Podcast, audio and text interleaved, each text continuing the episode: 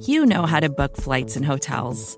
All you're missing is a tool to help you plan that unbelievable travel experience. That's why you need Viator. Book guided tours, excursions, and more in one place. There are over 300,000 travel experiences to choose from, so you can find something for everyone. And Viator offers free cancellation and 24 7 customer support for worry free travel. Download the Viator app now and use code Viator10 for 10% off your first booking in the app. Find travel experiences for you. Do more with Viator. In 2022, Team Milk came together by sponsoring female marathon runners for the marathon in New York City. Today, they're more than 20,000 strong. In 2024, Team Milk is making an even bigger commitment to female runners and launching the only women's marathon in the U.S. designed for and by women. The inaugural Every Woman's Marathon will take place in Savannah, Georgia on November 16, 2024. You can learn more and register for the marathon at everywomansmarathon.com.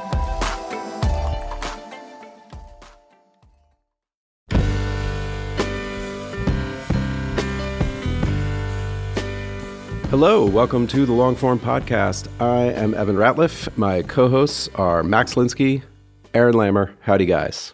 Hey, Hey, you guys. Hey, you guys. from from our respective compounds. Aaron, uh, how you doing? One to ten this week. Five. Wow. All right. Solid five. Upgrade from last week's four point five. Yep. Uh, that's good news, man. I'm I'm I'm uh, glad to hear it. Evan, who is uh, on the show this week? Uh, this week I talked to Bonnie Tsui, who is uh, an old friend of mine. She is a longtime freelancer, travel writer. She has had adventures and written about them all over the world. Uh, she wrote a previous book about Chinatowns around the world. She has a new book out now, which is called Why We Swim. It's a really beautiful book. It's a great book to get lost in at this particular time. And speaking of this particular time, this was actually recorded uh, in the before times, way back in mid December, so pre coronavirus. So don't be surprised that you don't find any reference to our current state of affairs in this podcast. So like 15 years ago. yeah. We don't know how long it's been that we've been uh, sitting here. I feel like we should also just uh, mention for people you have a terrible cough in this episode, and that might be unnerving to hear. But uh, Evan's fine, you guys. Evan's totally fine. Also, not relevant to coronavirus. My my December mid December cough. If uh, if you're looking to uh, leave uh, postcards in time, like Evan's December cough, do it with an email newsletter from the good people at Mailchimp. Their generosity helps make this show possible. Pay it back to them. You probably are going to have an email newsletter anyway, so why not make it a Mailchimp newsletter? Now here's Evan with Bonnie Tsui.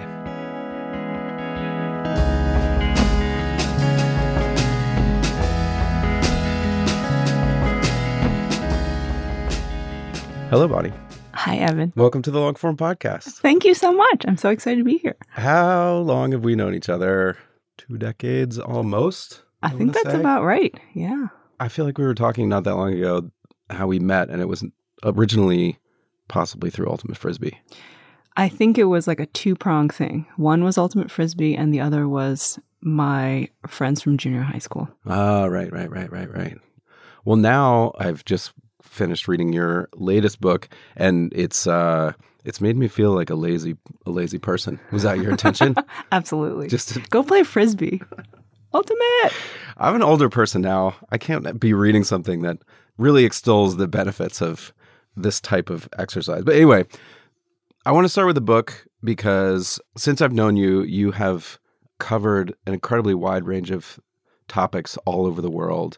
A lot of times it involves you also participating in those things, whether Right. it's surfing or swimming. And I feel like those, a lot of people aspire to integrate those things into their lives. And you seem to both integrate them into your life and also have made a career out of writing about them. The deception is complete. Yeah. Thank so you. that's kind of what I want to get into a little bit is that there's some of that in this book. The book's called Why We Swim. And let's talk a little bit about what the book's about. Sure. Because I'm always daunted by, if I, in my own writing, tackling a topic like this and trying to figure out all the ins and outs of how to do it. So Yeah. why don't you explain first how, how this book came about? Sure. It took a long time. I thought about this book for much longer than it took to actually write it. So my last book was, I think, 10 years ago now, American Chinatown. Mhm.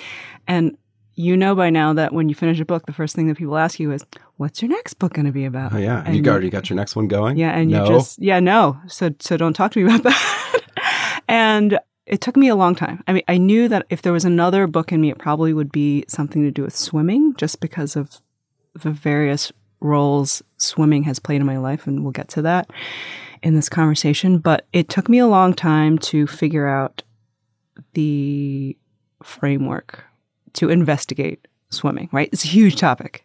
Yeah, it couldn't be bigger. You could go anywhere in the world. I mean, that, that's part of what I gathered from reading the book is just Yeah.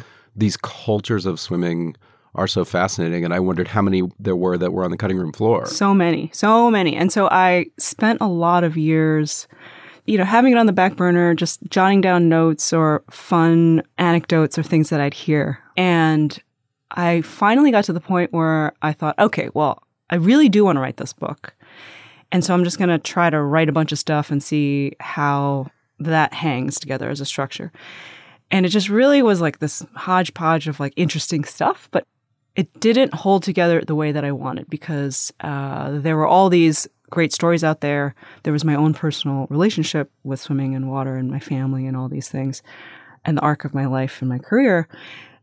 And how did all of these things go together? I mean, it Mhm. just was, it didn't, it wasn't an answer that came to me very quickly.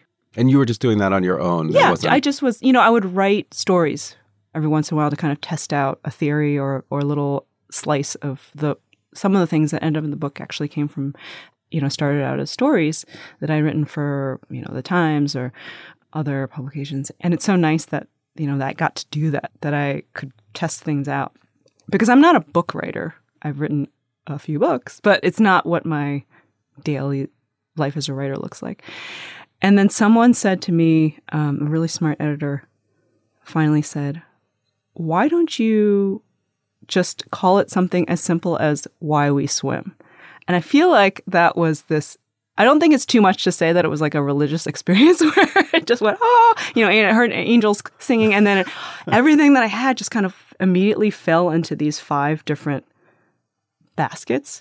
Um, so, Why We Swim, the title of the book, it's clear. And then everything that I had, all this material that I had, just kind of fell into these five different ways of answering that question. Mhm. And I thought, this is so amazing. Like just starting with survival and then going through to like well being and health and community, competition, flow. And I land on flow as a concept, but also just the way our bodies and our minds respond to water as humans.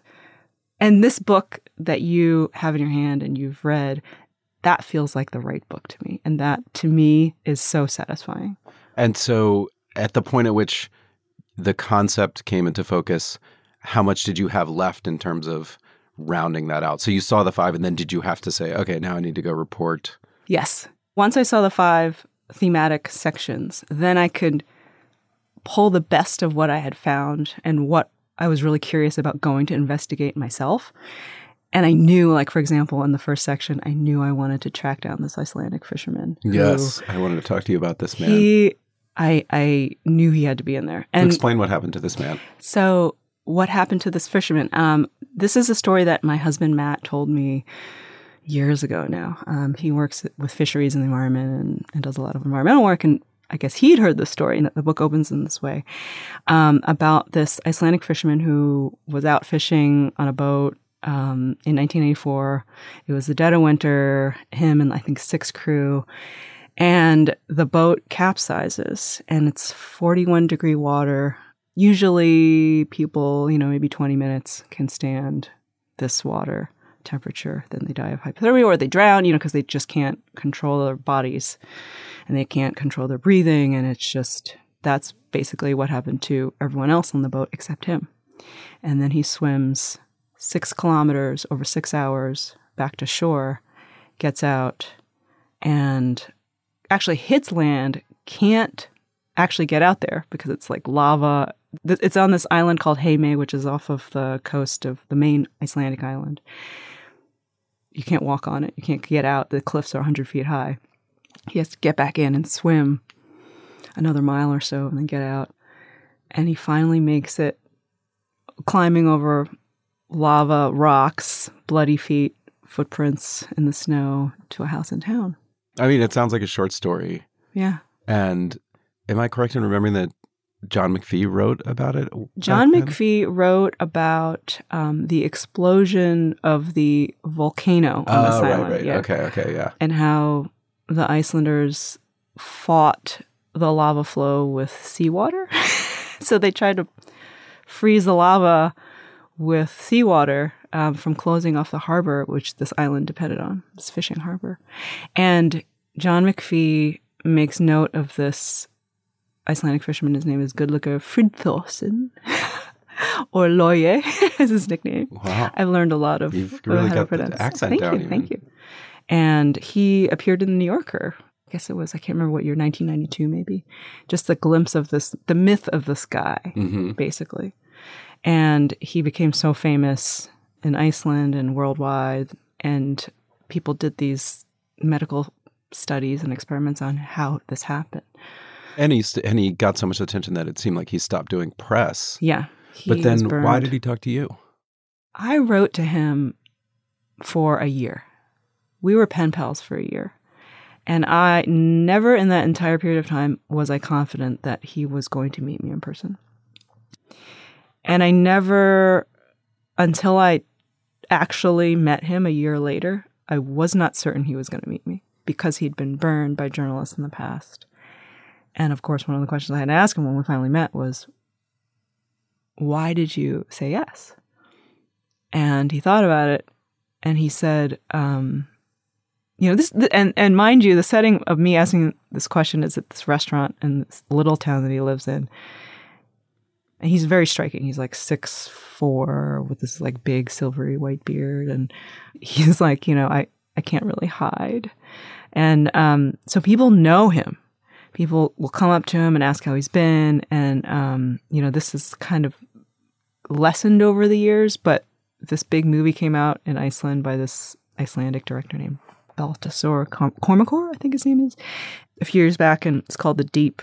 And it kind of reopened all of these wounds for him because it was about his ordeal without his knowledge, without his consent. Sorry, Oh, he did not want the movie. he didn't want the movie, and I wanted him to talk to me. Obviously, I was like, "What was he thinking during this whole time? And what is it like to be the one who survives?" And you know, he survived for various reasons that are all in the book. so read the book.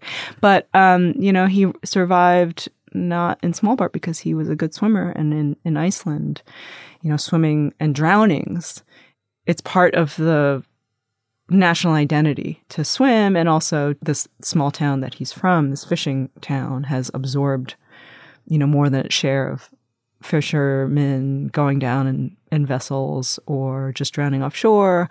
And so it's part of the mythology of this island and also of the country. And he, and he told me about these Icelandic sagas and myths of these various characters that have like swum various distances. And of course, when he's telling me about this, I'm just, that's you. Yeah, it's him. That's It's- you. They have like a race in his honor. Yeah, right. They have a swimming race in his honor every year. It's the same distance that he swam to shore to survive. And what did he what did he say about why he talked to you? Um, he said that it was because I was patient.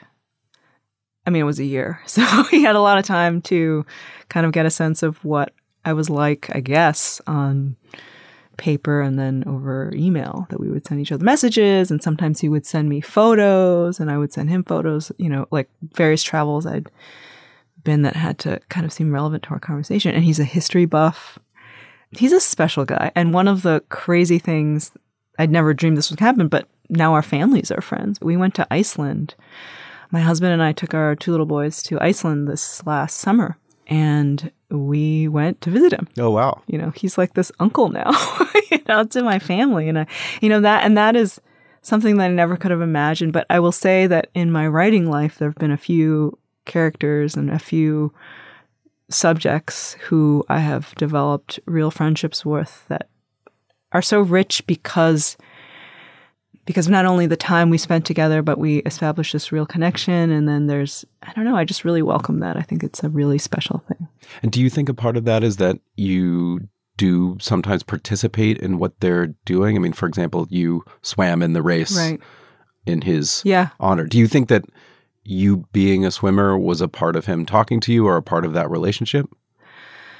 I mean, me participating in the race, I think he was moved by that, but I don't know that that was. Uh, when I asked him why he ended up speaking with me, he said he always knew he was going to speak to me. And it was, I think it was because of our correspondence. So I think, yes, in that it showed an investment in him and that I, he mattered to me as a person and not just as this you know, imaginary character with a sensational story. And I wondered that too about the world famous record setting woman from San Francisco. Oh, yeah, Kim Chambers. Kim Chambers, Yeah. who I was always fascinated by that dolphin club, Mm-hmm. the people who swim in San Francisco Bay. But when you said, I want to profile her as part of this book, Right. did you automatically think, I'm going to go swim with her? That's the way to do it? Or does that sort of thing evolve naturally for you where she suggested and then you do it? She suggested it, but in my mind, of course. I mean, it makes for a better story if you are experiencing, I mean, not always, right? So I'm sure we can all think of various stunt journalism type things that just feel like you're doing it just for the story. In this case of this book, because I am a swimmer and because I understand the the draw, it's not like I really love swimming in cold water, but I've done it before and I feels there's something that I have to I want to be able to describe it from the inside. And I think that's really valuable. What it feels like, what it tastes like, what it smells like, you know, can you hear under like what do you hear underwater? Or is everything just like a whoosh, you know, like when you're swimming from Alcatraz? I mean, I, I feel that that's sensorially, I want to experience that, that as a human being. And I think as a journalist, maybe my willingness to do some of these things is uh, generally positive. I don't know. maybe just foolish now that I have children. Well, that, that's a part of it. Have you run up against things that you'd said, no, I'm not going to do that? I'm not, I will not participate in that? Yeah, there was one like shark experience. I just remember this. It was a story that I was going to do for the Times. It was in Hawaii and it was a swim to an island. And it was like a bunch of people who like often swam. And my friend who lives there had said, You should do this swim just because it's like an interesting subculture of this, you know, always swimming to this island and they go and they like hang out and they picnic and they cut swim back. And I, and I was, had the assignment, was going to go do it. And then someone got their leg bit off by a shark. And I am generally not afraid of that. I mean, I surf at Ocean Beach, you know, I surf Bolinas in Northern California. There are sharks there. Yeah. It's- For people who don't know, those are both Ocean Beach as a non surfer, I know to be a place that's very difficult to surf yes. and dangerous. and Bolinas, I know to be a place with a lot of sharks. Lots those of are sharks. the two things that yeah. I know. And and it, we know that there are sharks out there and I it doesn't I think I'm generally fairly reasonable with risk and that doesn't bother me. But in this particular case and this was fairly recent, this the last couple of years, just how close in proximity it was to when I was going to go. Again, knowing that probably it wasn't going to happen again anytime soon. Maybe it would. Who knows? Well. but it just Odds don't really change if it's just happened. It Right, seems like it, right. they do. yeah, yeah, you're right. You're right. You're right. You're right. I said I was reasonable. I didn't say I was logical. um. Anyway, yes. So that's one recent. I made a conscious decision to not do it.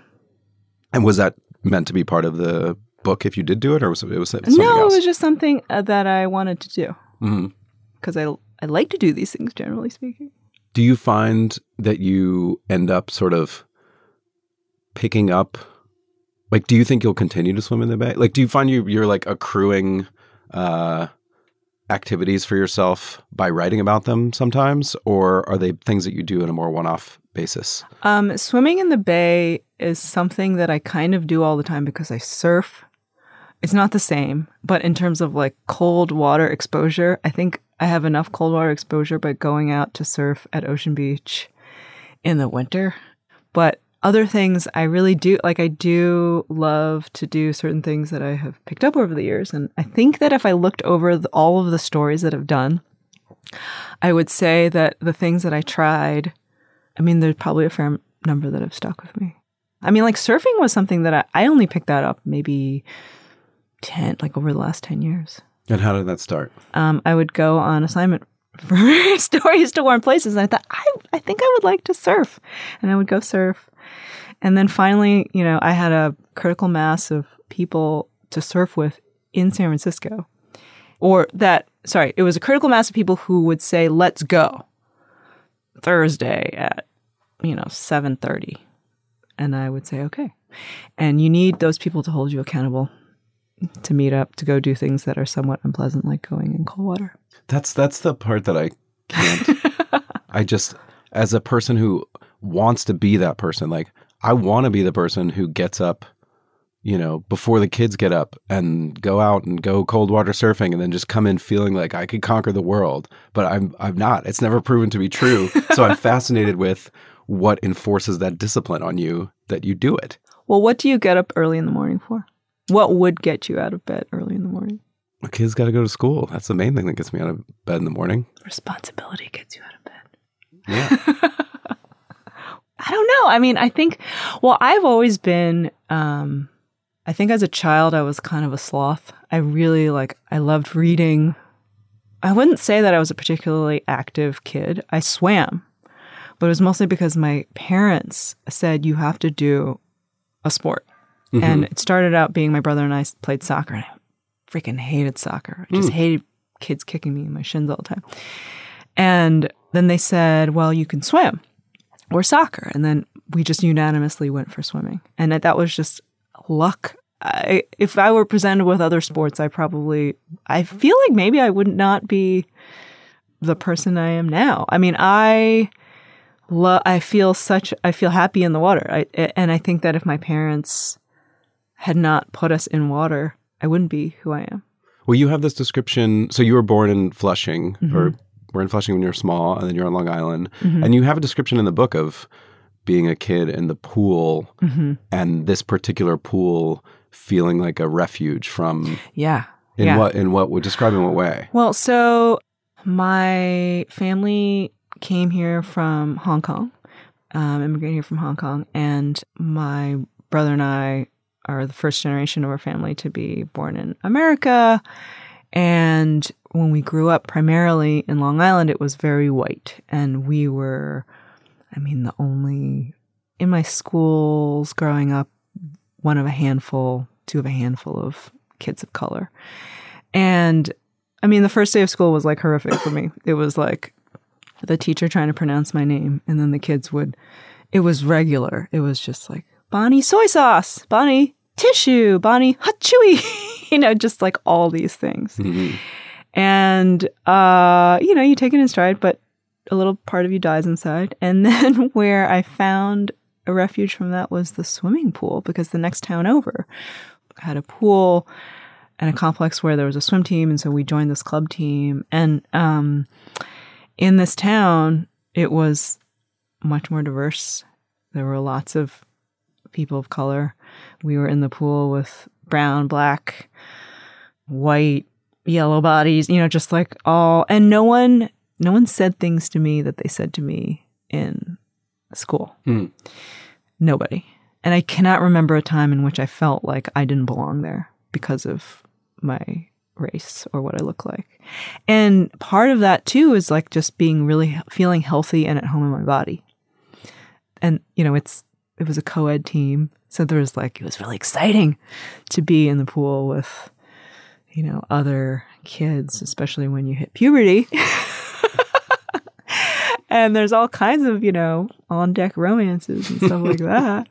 But it was just like a place of experimentation, actually. And I talk about a little bit about this in the book. It really was the stage for so much of my, like, how I became who I am.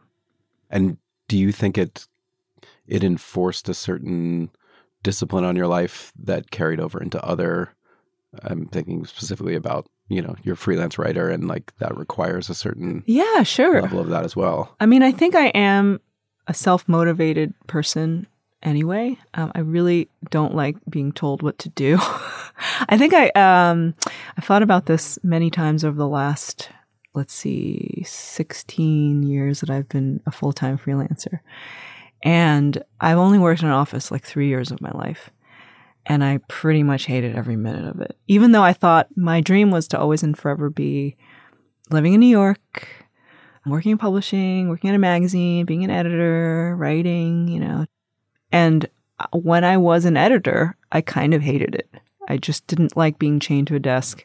I worked at Travel and Leisure magazine as an editor for some time, and I thought, this is great. This is this is it. I've I've done it. I'm gonna I'm gonna dream. be here forever. At 24, I'm gonna be here, and and I kept telling myself I liked it, but really, what I ended up doing was dreaming up these stories for to send other writers on, and I, that really galled me. and maybe that's uh, exactly. I mean, I think you described me as someone who likes to do things in the journalism that I participate, like to participate in it. I do. I mean, I think that's right. I think that it was upsetting to me as a novice to be coming up with story ideas that then I didn't execute on. I mean, that's a real, I think that's a real thing. yeah. Well, I, I can very closely relate to that. But I also feel like I'm conflicted because ultimately I experience that same thing, but it feels sort of selfish to me. Like we need the people, the the utterly selfless people who will edit the stories and sit in the office Absolutely. and say, "I will send people to do right. things that sound very fascinating to me, rather than sending myself." Yes. Yes. But you and I have at various points chosen to be on the other end, the receiving end of that, whenever possible. Right. Right. And I think that also, uh, when you have that great relationship with an editor who really gets you and doesn't want to be that person who goes out but wants you like actually it's an it's a selfless act because they kind of launch you into the world to do the writing that they see you capable of doing and are the right person for.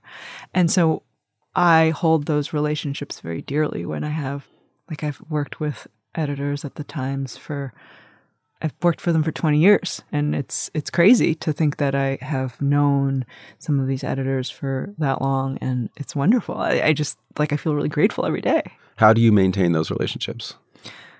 Um, it's funny because I just came to you from visiting some editors at the Times offices and one of them I think I've met one time previously. Hmm. It was just nuts to think that we had been working together for so long and had not actually been face to face more than these two times. But you know, I just I try to like remind people that I exist, which I guess I don't know what what does that mean these days. You send them an email. Tweet at them. Uh, what, right, well, so actually, I didn't think that moving to California was going to help my career, but I think moving away from New York was absolutely the right move for me, but I didn't see it that way at the time. Hmm. And I've been in the Bay Area for 16 years now. yeah, that's what I, I always have doubted the even as a person who ended up here, I've doubted the Right. The value back. of proximity. Yeah. yeah, but I also feel like there's just too many people here trying to do the same thing. Yeah. And so any advantage you can get from being somewhere else with access to a different mindset. Yeah. I mean, of course, having face to face contact with people occasionally is helpful, but it's not like you hang out with the editors all the time. You don't So- want to see them every day, right? Yeah, they have don't want to see you. Yeah.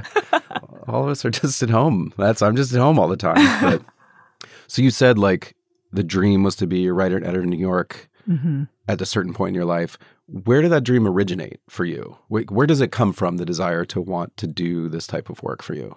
I grew up in a very creative household. So my father is an artist, and when I was the year I was born, he won an Emmy. He was doing graphics for um, for all you New Yorkers, Live at Five, and he. It was when they still used artists and illustrators for those graphics that they did, and my childhood was in his studio. Like it was downstairs studio of our house was you know where he made he did movie posters. He did choose your own adventure book covers. He did romance covers. He did Louis L'Amour. He did Louis L'Amour. I was I, that really stuck out when I was reading because you wrote this essay for Catapult about your relationship with your father, and that really stuck out because my father has read every Louis L'Amour book, No way. every one that he ever wrote. Then there's an insane there are so of them. many. So and then I saw either in that story or somewhere else, you had a. I saw a photo of the cover, and I recognize that cover. I've seen that cover No in my way. house that your dad right. illustrated. Yeah. Yeah. So that was the background, the wallpaper of my childhood was all of his paintings. He was the cool parent, you know, like my parents eventually divorced, but my, when we were kids, he was the cool parent. I mean, he, he would stay out late and watch movies. And if we woke up in the middle of the night and we, you know, we would sneak downstairs and like hang out with him for a little while. Um, he took us to wildly inappropriate movies when we were children. I mean, I remember sitting in like Star Trek, Wrath of Khan, when the the thing crawls into The ear thing? Yeah, oh God, Mhm. I just or Alien. You know, watching these movies wildly inappropriate, but I love movies. And just he's a free spirit. I mean, he's a guy who I think we immerse ourselves in his creativity growing up. And so I said to him when I was a kid, I want to grow up to be an artist like you. I'm going to be a freelance artist. And he just laughed at me and he said, you know, very unstable career financially. I mean, we would have boom and bust years, you know, Mm. like he would have done like 100 million Louis L'Amour covers one year we get a back deck and a trip to Disney World. and then, you know, bust years, it's, you know, ramen. but we were fairly insulated from it, I think. We saw as kids just this fun guy. And I think writing went hand in hand with the art.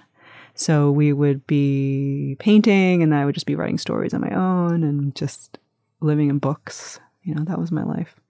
And then you write about in this essay that your father sort of then just disappeared from Yeah. your life. Yeah. And did that change your view of who you wanted to be or what like tr- that sort of creativity and Yeah. the, did the free spiritedness of it suddenly seem like something dark?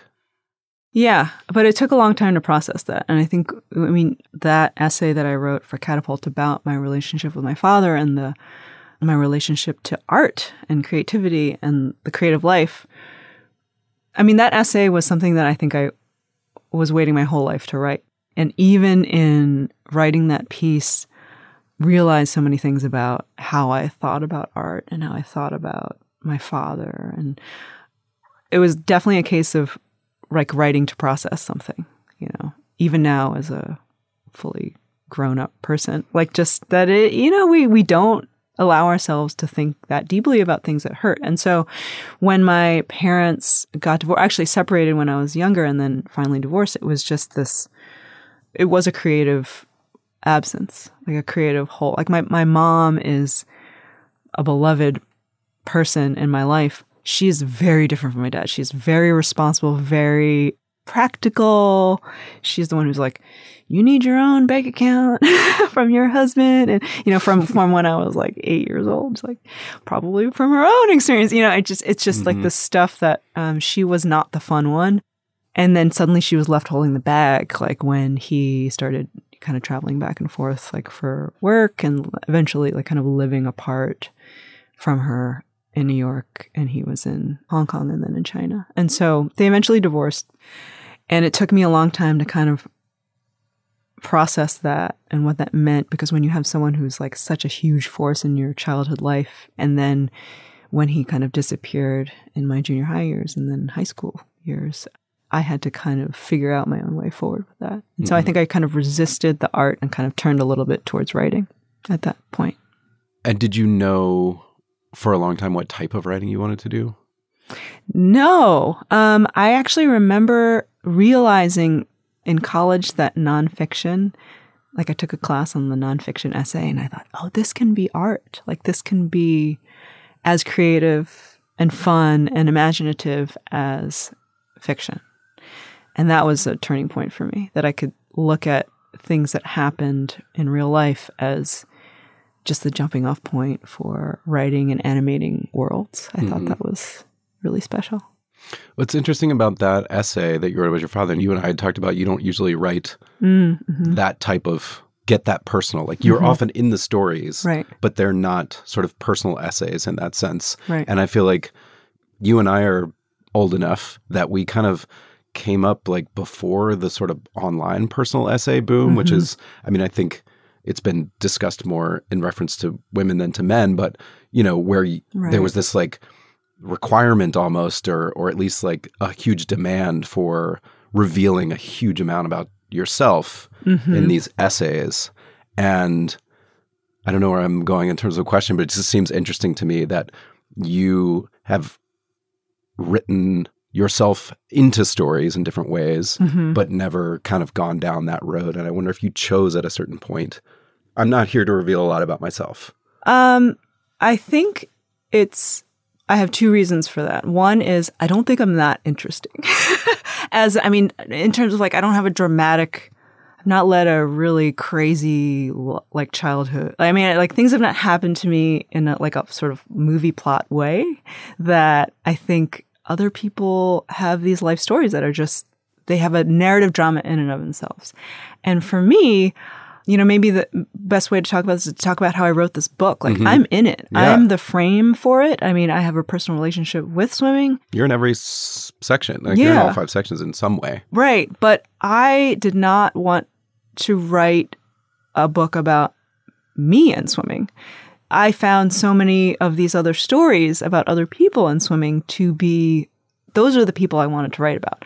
But I also understand that as a narrator, I could be valuable. And I think figuring out the balance of that, you know, my voice in it, my presence in it as a journalist, as someone who's reporting what's happening and bringing you in, you as the reader, close enough to feel that you're, you're you are participating in some way with me without it being about me. I don't want it to be about me. It's not a memoir. My life in swimming. Right. It's not that. So this book was an interesting example of trying to figure out how much of myself to put in. And I realized that myself as a frame for it, as, as the narrator inviting you in with me, that felt right to me. But it took, I spent a lot of time trying to figure out that balance. It's hard. It was hard. hmm But I think I did it because it feels right to me when I look back at it. Um, and that essay that you reference about that I wrote my father, like that is not the kind of writing that I often do. Again, because it's not that I, I, I don't think that I have that many stories that that form, that sort of memoir, intimate, raw lends itself to. Hmm. But in that case, I think writing in that exposed way was the right way to write about that particular story. This is the one example. Every, you know, I will say not not everyone's so discerning about their own lives, uh, but but so you you've been a full time freelancer. You said for sixteen years. yeah. What's your overall strategy for how you have navigated that? Like, did you have a strategy? I'm a freelancer. Here's what I'm going to do. I'm going to put piece together this and that. This is my regular gig. These are my side gigs. Like, or is it just kind of like year by year, project by project, figure it out? Uh, I'm trying to think of the early years, which would have been right when I moved to San Francisco. That was just like trying to take every assignment that came my way to like make ends meet because I, I still had student loans to pay off. I'm just, but being also a single person without a family relying on you is also, that was an easier time to start to try to be a freelancer because I was terrified. I didn't want to be, I actually had always wanted to be a freelancer. And then how it ended up happening, I didn't actually consciously make that choice or I didn't opt for it because I was laid off. Mm. and my husband laughs at me because he says that was the moment your professional life began. He's like, that was the best thing that ever happened to you.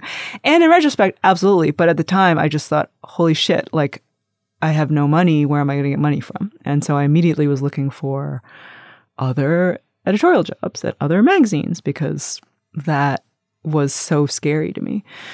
But um, I had this little sort of six month grace period where I was collecting unemployment, and it was just like I had already paid up my rent for like six months, and I was probably going to move. And so I just kind of, again, I really credit my husband for saying, you know, just try it. He knew me better than I knew myself, basically. And, you so know, you were a single person, but he was already in your life. he was already in my life but he was like a poor grad student in another country not- at the time so he's like encouraging me from like across the pond He was not a helpful do that uh, life financial force in your no life. And in fact at that point in time i had lent him money for his student loans so i was like doubly in the hole i'm actually really proud about that because you know my investment paid off it turns out he's he's a very Yeah, solvent, gone solvent bad. individual. Could have gone horribly wrong. Um, but I really kind of just I took lots and lots of assignments like the first couple years, and then like you, I don't know, you get these relationships and you start getting a rhythm. I mean, but there were my income has varied wildly. You mm-hmm. know, I think like from like forty thousand dollars to like you know upwards of six figures. Like it's just depends.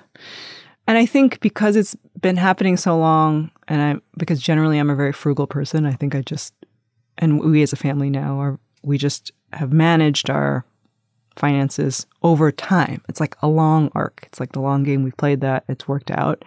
But I don't know that I would be brave enough to do it today. Like if I were starting out now, I just I see that there are many more opportunities to break in as a budding journalist or a starting out writer, but I also know in very real terms that the fees you collect per piece are just, you know, in the toilet compared to what it used to be. Yeah.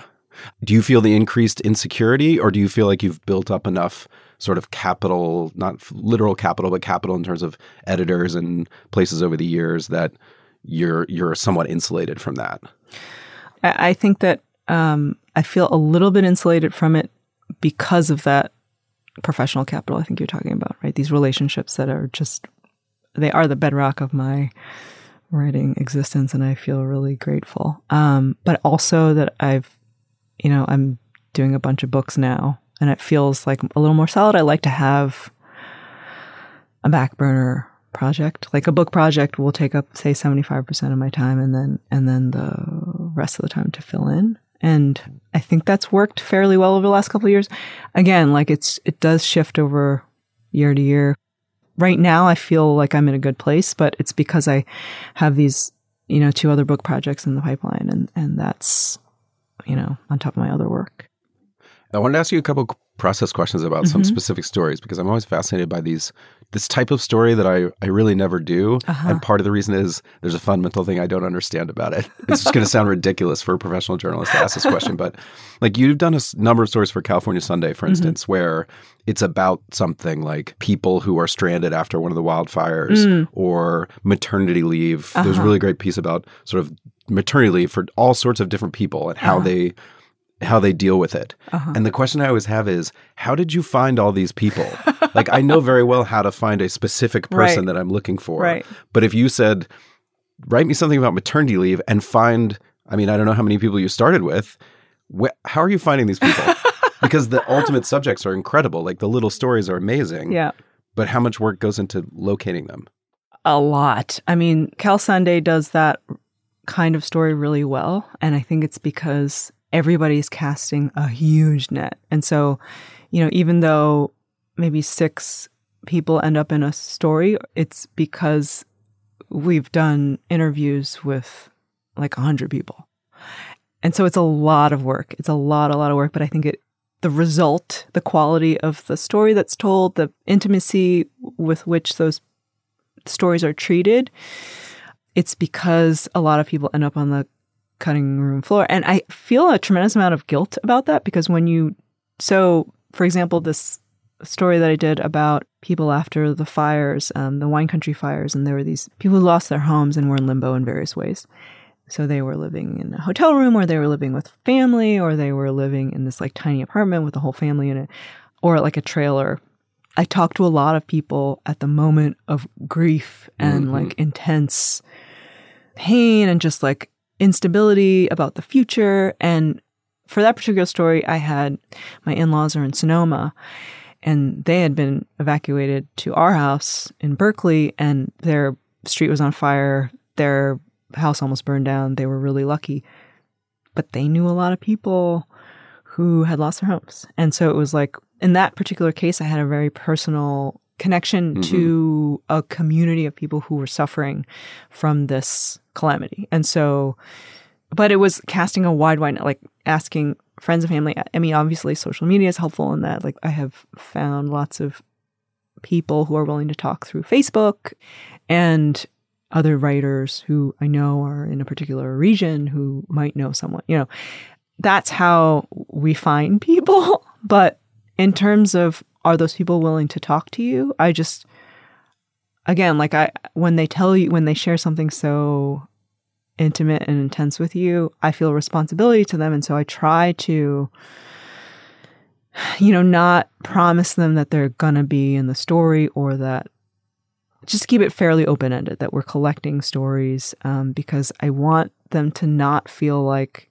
you know, we only are interested in them for a story. And I guess that's just, that's the, a tricky thing with journalism, like on a basic level, right? It's just like when someone trusts you with their story, what are you going to do with it? Yeah. And if you can't use it for reasons that are possibly Beyond a little bit outside your control, control, yeah. then, well, especially because of what you said earlier, which is that you tend to, you do form relationships with Right. your people that you write about, and you Mhm. feel like those relationships carry forward Yeah. in many cases. Yeah. And if you spend so much time with someone and someone tells you so many things about themselves, like that's not to say that I have ongoing relationships with all of these people who I've written about. Of course not. But I think that as just a human being, you you feel tenderly and sensitively about some of these people and I worry about sometimes about how they'll react or if they'll be upset if it doesn't end up being this. Most people don't aren't like that, but some people do feel that you know maybe they've spent time that's lost or that they've wasted time or something like that. You know, so I just try to be as honest as possible and open with them. hmm But yeah, I mean, there were that one story in Cal Sunday recently on childcare that we just talked to all these families and That's the one that really got me because I feel like for that, so the worst people. kind of trend story is the kind where an editor and a reporter email their friends and say, "Who's got stories about Yeah. this?" And it ends up yeah. it's all oriented around this circle of people And you can connected tell. Of course, you You can, can read it and you know, oh yeah, of course, that's that's their friend of a friend who you know. And the one in Cal Sunday was obviously capturing people who were of all Yeah. walks of life, was Yeah. what made it interesting. yeah. And that was what led me to the question of how do you find people? it takes a village, not just me, everyone else.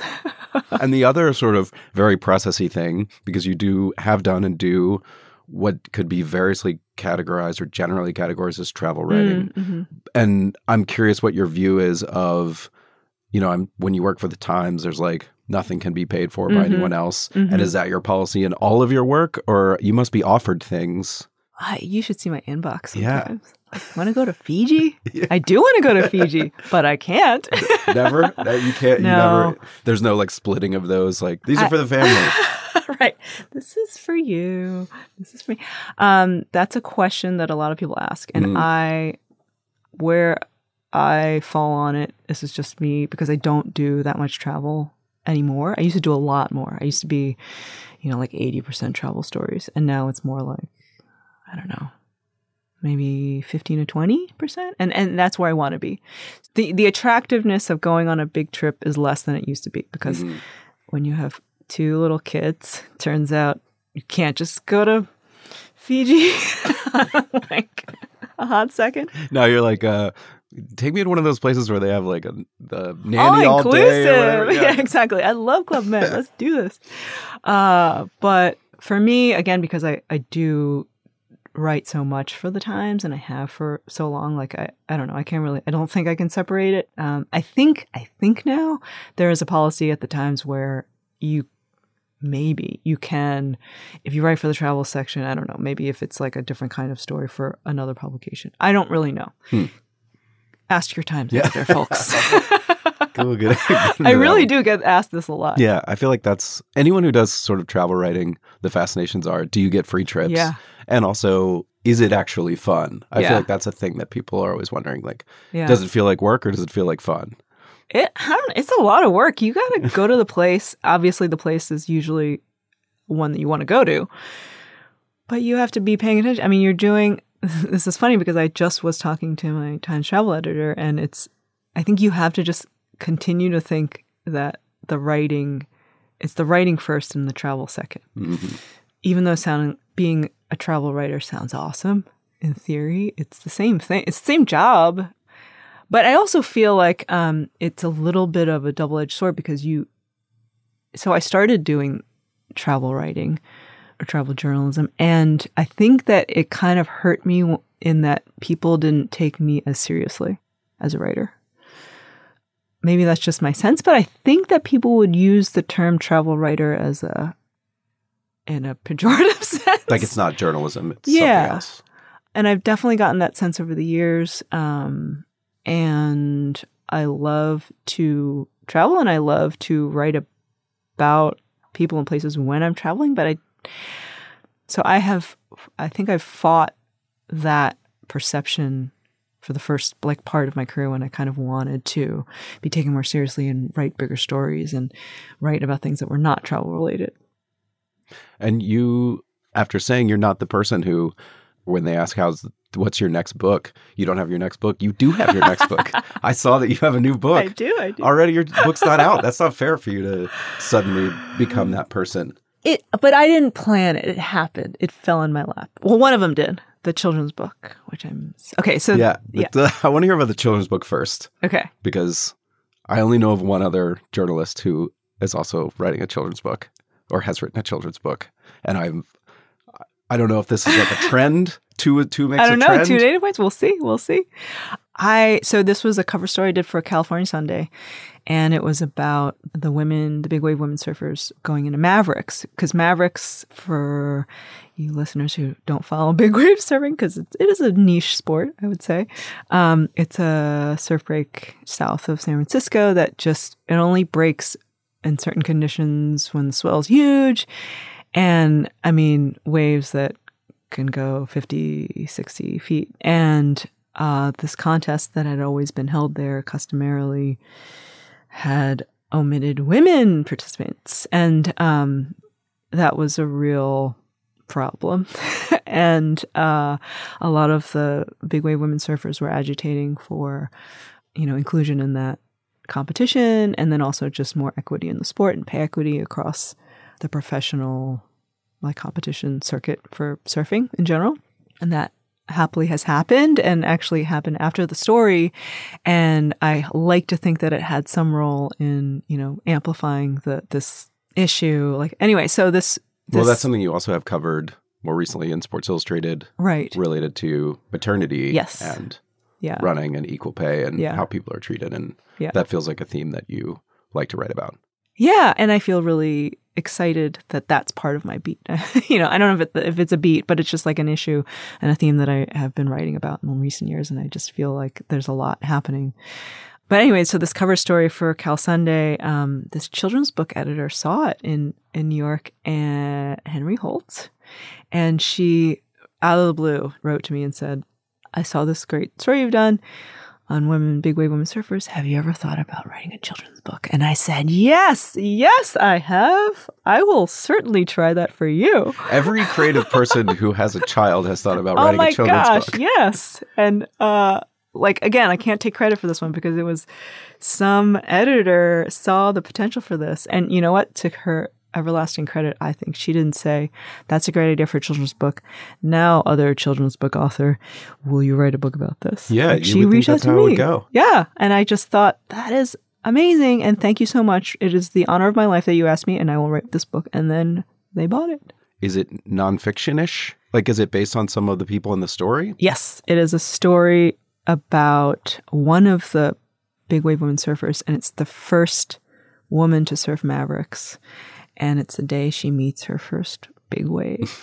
so that's what it- it's called Sarah and the Big Wave. Are your I know you drew a lot with your dad when you were growing up. Are your artist skills? Did, uh, did you Oh my take God, a no. crack at illustrating no it? way. Wait, so this is in my limited um, children's book world ex- um, experience in my brief tenure here. I understand that how it works is that publishers rarely have a writer illustrate the book, Mm. and you would think that that's like a happens a lot or that the writer has a relationship with the illustrator and they often come up with books together. No, it's so funny. They'll have a story and then they will independently, the publisher, this is sort of how it works usually, that they pair you with an illustrator after the fact.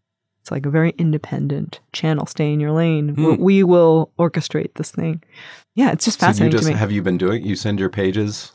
Yeah, I, And they come back. Yeah, and now um, the illustrator is Sophie Diao. I'm so excited. She's just a beautiful artist, and she's making the art now. Like, just that's is what's happening. It's like I don't, I don't even have to do anything. I just sit and talk to you about it.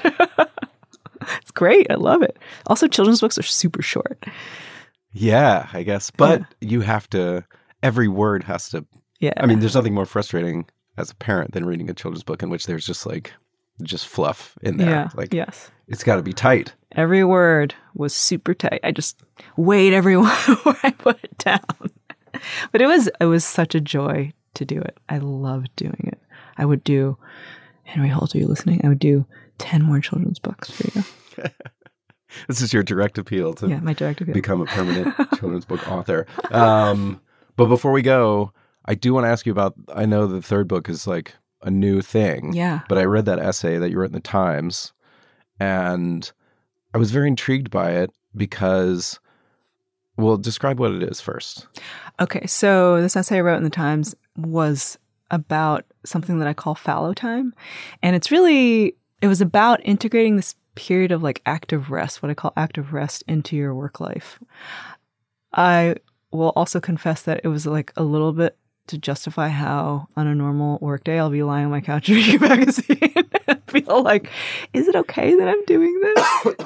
is it okay that I'm reading a book? Is it okay that I'm taking a walk and just thinking about something and I don't look like I'm working? Like I really, it was very self interested. But I thought about this essay for months because I wanted to, I knew from a, an instinctive part of me that I know when I, like, I can't just sit at a desk and like pound out, you know, words and words and words and words and not hit bottom or not hit empty at some point and need to replenish whatever it is that helps me to produce those words. I think we all know that on a very basic level, but I wanted to get a little bit more granular about the creative process and how that looks for different people. And I knew what it looked like for me. Um, and I kind of started asking people about what does look like to them and how it feels and how in response to this hustle culture we have of, you know, producing and producing, producing, producing, and then also showing and broadcasting that you're producing. And that's like part of it. And it's this like vicious cycle that makes us all paralyzed, actually. How can we kind of rethink that and reframe our thinking about it so that we feel that we are allowed to have that time to do whatever it is that we need to do to make ourselves excited to do the work that we know why why we chose our work in the first place. Um, and then the essay blew up, and then now I'm writing a book about I, it. I could see I could see why it blew up, and it also I feel like it touched a particular nerve for me because from the times that I've freelanced, which is most of my career, there's always this struggle between you know not getting any work done and then feeling like there's a way in which you can sort of say, well, that's just part of my process. I have to, I have to, you know, really think through these things in an idle way before I Yeah. can actually sit down and do blah blah blah. And then this sort of tremendous guilt of Yeah, thinking like, I am in the incredibly privileged position to just like type on a laptop, you know, for money. And so I'm just wasting it. And I feel like without enough guilt, hmm it's hard to push yourself to get things done. Yeah. The guilt Yeah. helps you get them done, It's true. but then also prevents you sometimes from enjoying what is incredible right, about right. making that kind of Yeah. lifestyle work. Like that Yeah. that tension is It's really hard to navigate. And depending on your personality, like how you conduct your day, it can be totally paralyzing. Um, and you are good at what you do, but you can't make yourself do it. I think there's like this loop in many freelancers' heads about this. Like, how do I? I'm lucky enough to not be tethered to some desk somewhere or a place, and I can do my work anywhere. And yet, I feel like I can't do it. So, it, I think part of it is that to give yourself a little bit of, cut yourself a little bit of slack, but also to like build into your daily life. Like, I actually sometimes in my calendar, I'll say, like I have a whole bunch of things I need to do in a particular day that are very again explicitly work related like i gotta call this person and write this work on this. And then i will have like a, an hour window where i'm like that's the time where i'm gonna be i'm gonna be sitting on that couch reading that magazine so it's more you you schedule that in. i see those win- i see those blank spaces and i want those blank spaces. And when i don't have the blank spaces is when i start getting really anxious. So how much is your creative life you don't have to answer this if you don't want to. Like the your dad's life that you talked about when you were a kid in the studio and he was the fun dad and uh-huh how much are you that person now versus not that person? That is a great question. Um, I don't think my kids think that they can come down at 4 a.m. and find me watching a movie because I am sleeping. I am tired. But I do think, I mean, it really is, it really is such a joy that my kids know what I do, that they're like, oh, look, there's the New York Times. Mama, are you in it? Where's that story you wrote about me? is it in there? You know, it's my Teddy, my Teddy voice, my seven year old. Um, and that they're proud of me and that they understand because they love reading and they love books and that you know one of my kids is just like why does it take so long to write a book? Why is it like two years to write? Why we swim?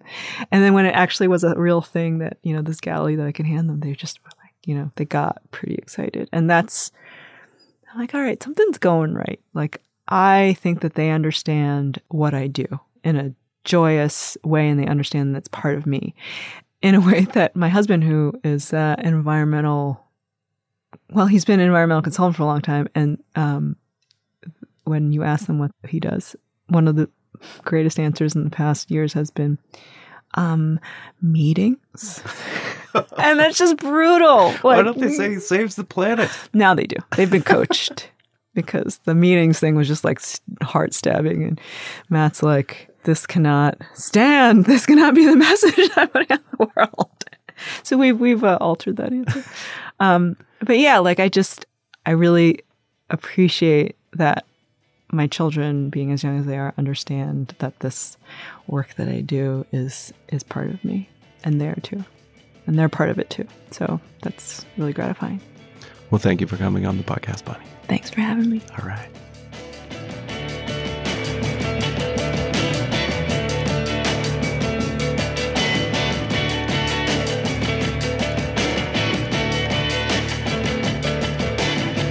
That's it for this week's long form podcast. I am Evan Ratliff, your co host. Thanks to Bonnie for coming in way back in December.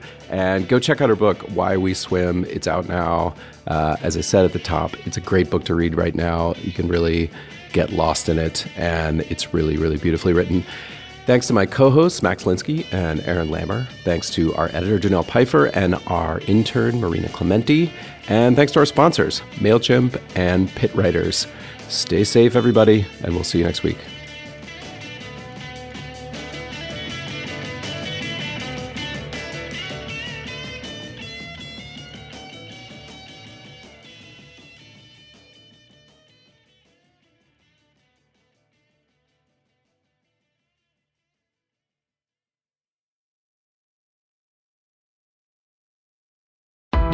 Why do you run? Why does anyone? I always thought that runners loved running, and that's not the case. Most runners hate running, but they choose to do it. In the new docu-series Running Sucks, brought to you by Team Milk, Abby Ayers learns why women runners everywhere are driven to go the distance. It really is about taking my power back and proving myself wrong. Team Milk is about fueling women's performance and helping them along their marathon journeys. You can sign up now for the inaugural Every Woman's Marathon taking place in Savannah, Georgia on November 16th, 2024. Learn more and register at everywomansmarathon.com.